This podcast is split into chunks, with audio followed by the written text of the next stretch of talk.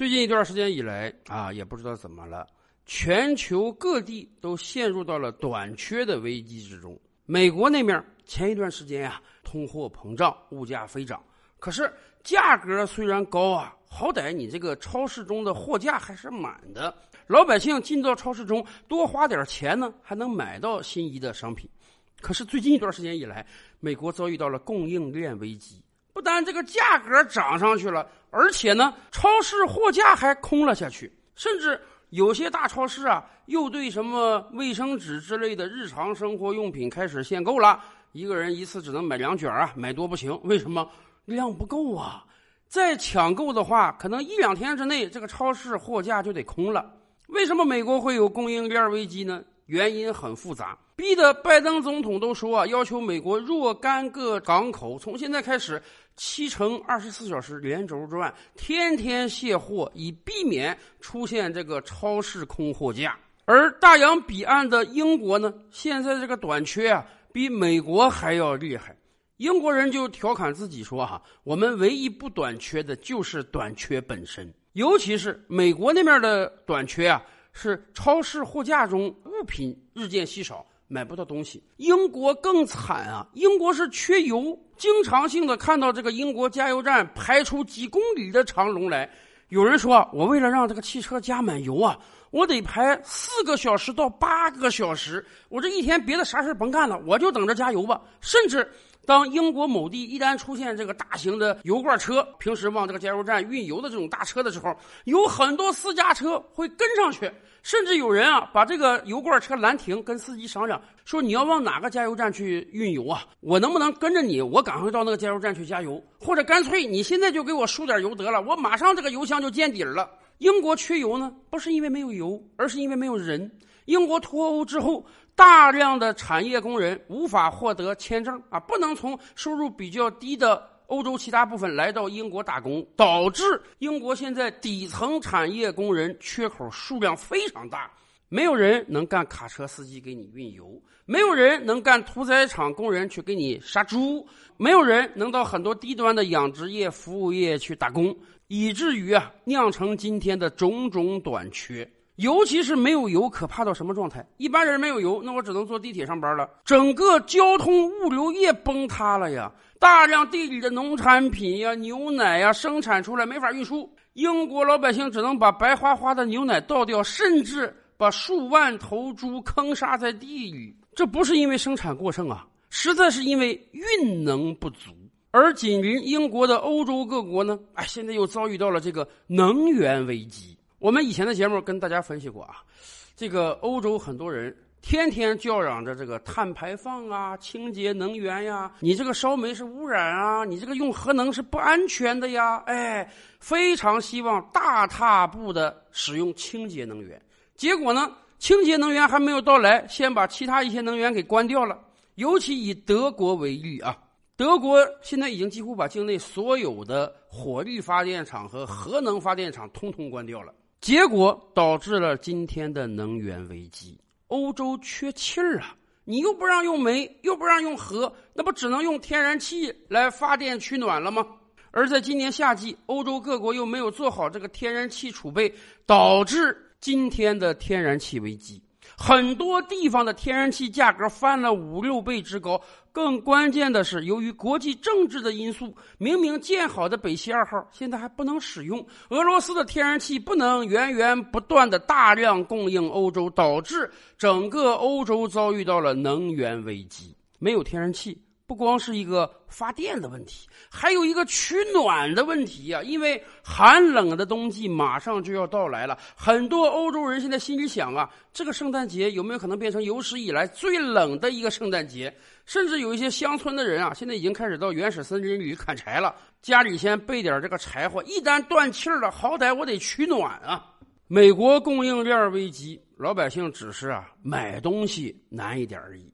英国的大量短缺呢，老百姓只是出行麻烦点而已；而到了欧洲，天然气的短缺、能源危机，造成老百姓有可能将来取不了暖。这些问题相对还能克服。可能忍过几个月之后啊，美国的货架上货物也会充实起来，英国加油站不至于加不上油，而欧洲老百姓啊也不会为这个取暖而过分担忧。可是这种短缺可是会蔓延的呀！现在这种短缺已经蔓延到印度了。对于印度来讲，这种短缺恐怕就更难受了。印度今天缺什么呢？印度缺电呀！据印度媒体报道，本来从今年七月份以来，印度很多地方就遭遇到了停电危机，而十月份以来，困难更加严重了。印度北部各州在进入十月以后，每天停电的时间长达十四个小时。而据印度中央电力局的最新数据显示，印度一百三十五家主要燃煤电厂中有一百一十五家电煤库存处于危机状态，超半数电厂的燃煤库存可使用不到两天，有十六家甚至已经断供了。是的，相比于欧美的短缺啊，印度的电力短缺更可怕。为什么最近一段时间以来，印度各个城市、各个邦都出现了大量的停电情况呢？很重要的一个原因就是煤炭荒。众所周知啊，印度的电力供应百分之七十五以上都是靠煤炭发电的。而最近一段时间，煤炭的短缺和价格上涨，让印度出现了电荒。为什么煤炭要上涨？这个账得算到老美身上。自从拜登总统上台以来，他应对美国经济危机的方法就是发钞放水。所以啊，一年以来，美国超印了几十万亿美元的钞票，这使得国际大宗物品能源价格打着滚的往上涨。咱们中国人都感受到了啊。去年疫情严重的时候，国际石油价格大概三四十美元一桶，现在已经超过八十美元一桶了。所以今年以来，国内成品油价格已经连续上涨了十次，很多城市汽油已经进入到了八十代。可是好歹咱就是价格高一点而已，还没有出现短缺的情况。而印度就不行了，石油价格上涨，天然气价格上涨，这个煤炭价格涨得更狠呐，尤其是。最近，北方很多城市已经进入到供暖季了，很多供暖企业都说今年会很艰难。为什么？一方面，你这个供暖费不能涨啊，很多城市大概每平米就是二十多块钱这几年一直是这样。可另一方面，今年这个煤价飙到什么状态了？很多供暖企业都说啊，亏本也得保证老百姓的供暖。而印度更惨，印度每年发电的煤炭有超过百分之二十是从国外进口的。这个煤炭不单是价格上涨，产能现在还受限。为什么？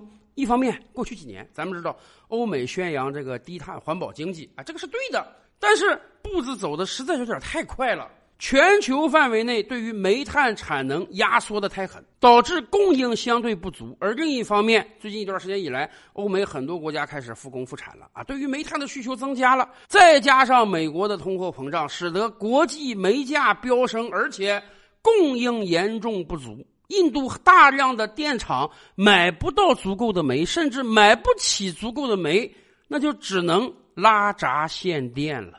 前些日子，我国若干城市也出现了停电的情况，很多老百姓感受到了没有电的日子是什么状态。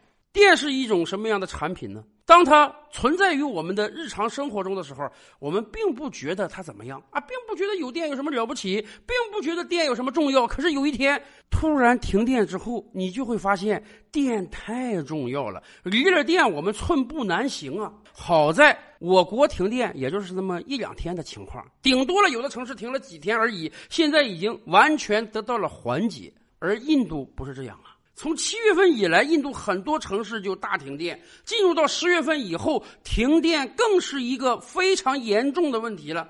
像我们刚才说的那样，随着国际煤价的不断飙升，更可怕的是产能的不足。印度大多数火力发电厂实在是撑不下去了呀。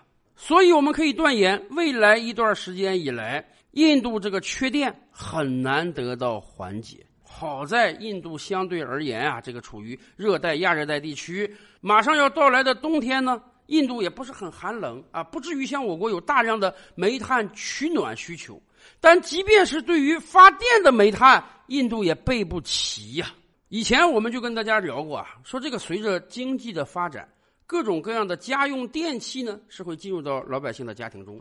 比如说倒退二十年吧，空调对于很多家庭而言啊还是个稀罕物，买一个空调要几千块钱啊，一个普通人两三个月的工资。然而今天，空调早就进入到千家万户之中了，甚至很多大学宿舍，人家都是可以安装空调的了。我国老百姓是真真切切的体会到了空调给我们生活带来的舒适。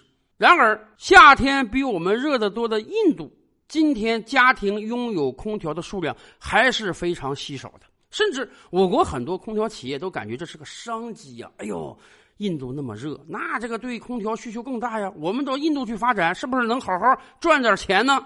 然而，这些年以来，印度的空调市场始终起不来。这是什么原因呢？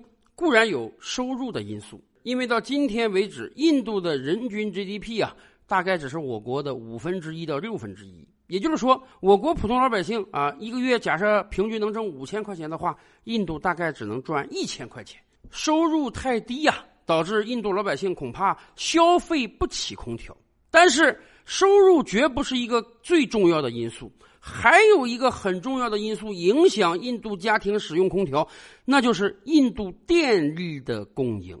空调是非常耗电的家用电器，而且空调对整个电力品质的要求相对还比较高。印度现在最麻烦的问题就是啊，连基本的供电都保证不了。咱都甭说这个工业企业啊，印度连普通居民的供电都保证不了。经常性的有些城市会出现断电，就像现在，你这个发电厂煤都不够了，发不出电了，你怎么给老百姓供电呀？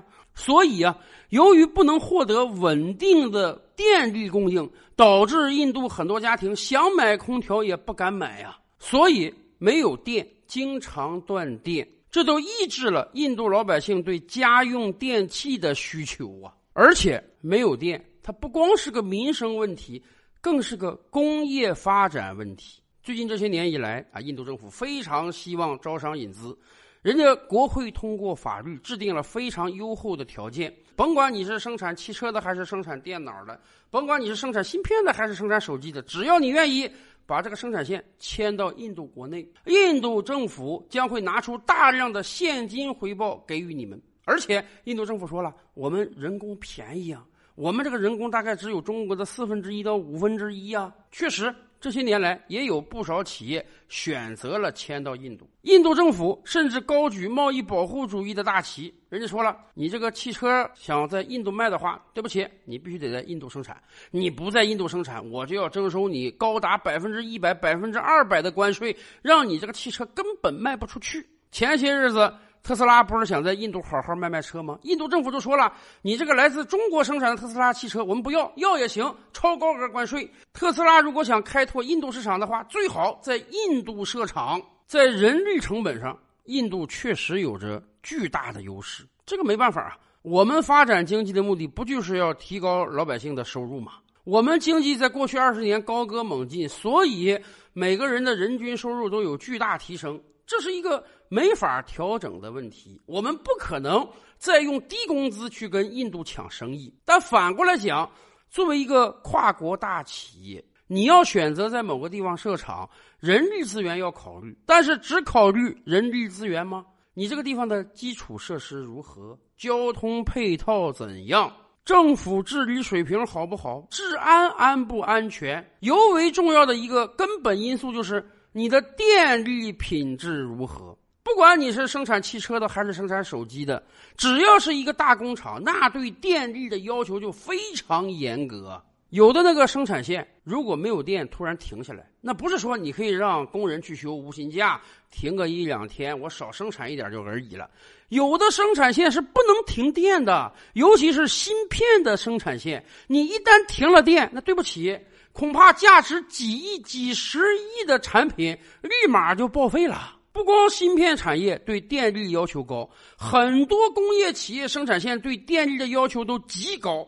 所以大家想想，就印度这个电力供应，这么多电厂都缺煤，哪个跨国企业敢来呀？所以难怪最近一段时间以来，我们看到有大量的跨国企业，有的选择撤离印度，有的选择把订单转交别的国家。没办法，疫情影响没有人，煤炭价格影响又没有电，既没有人又没有电，你让人家怎么在印度生产啊？所以我们说，对于欧美这些国家而言啊。一时间的供应链危机，超市货品减少，加油站加不了油，甚至没有足够的天然气取暖，几个月就能协调好。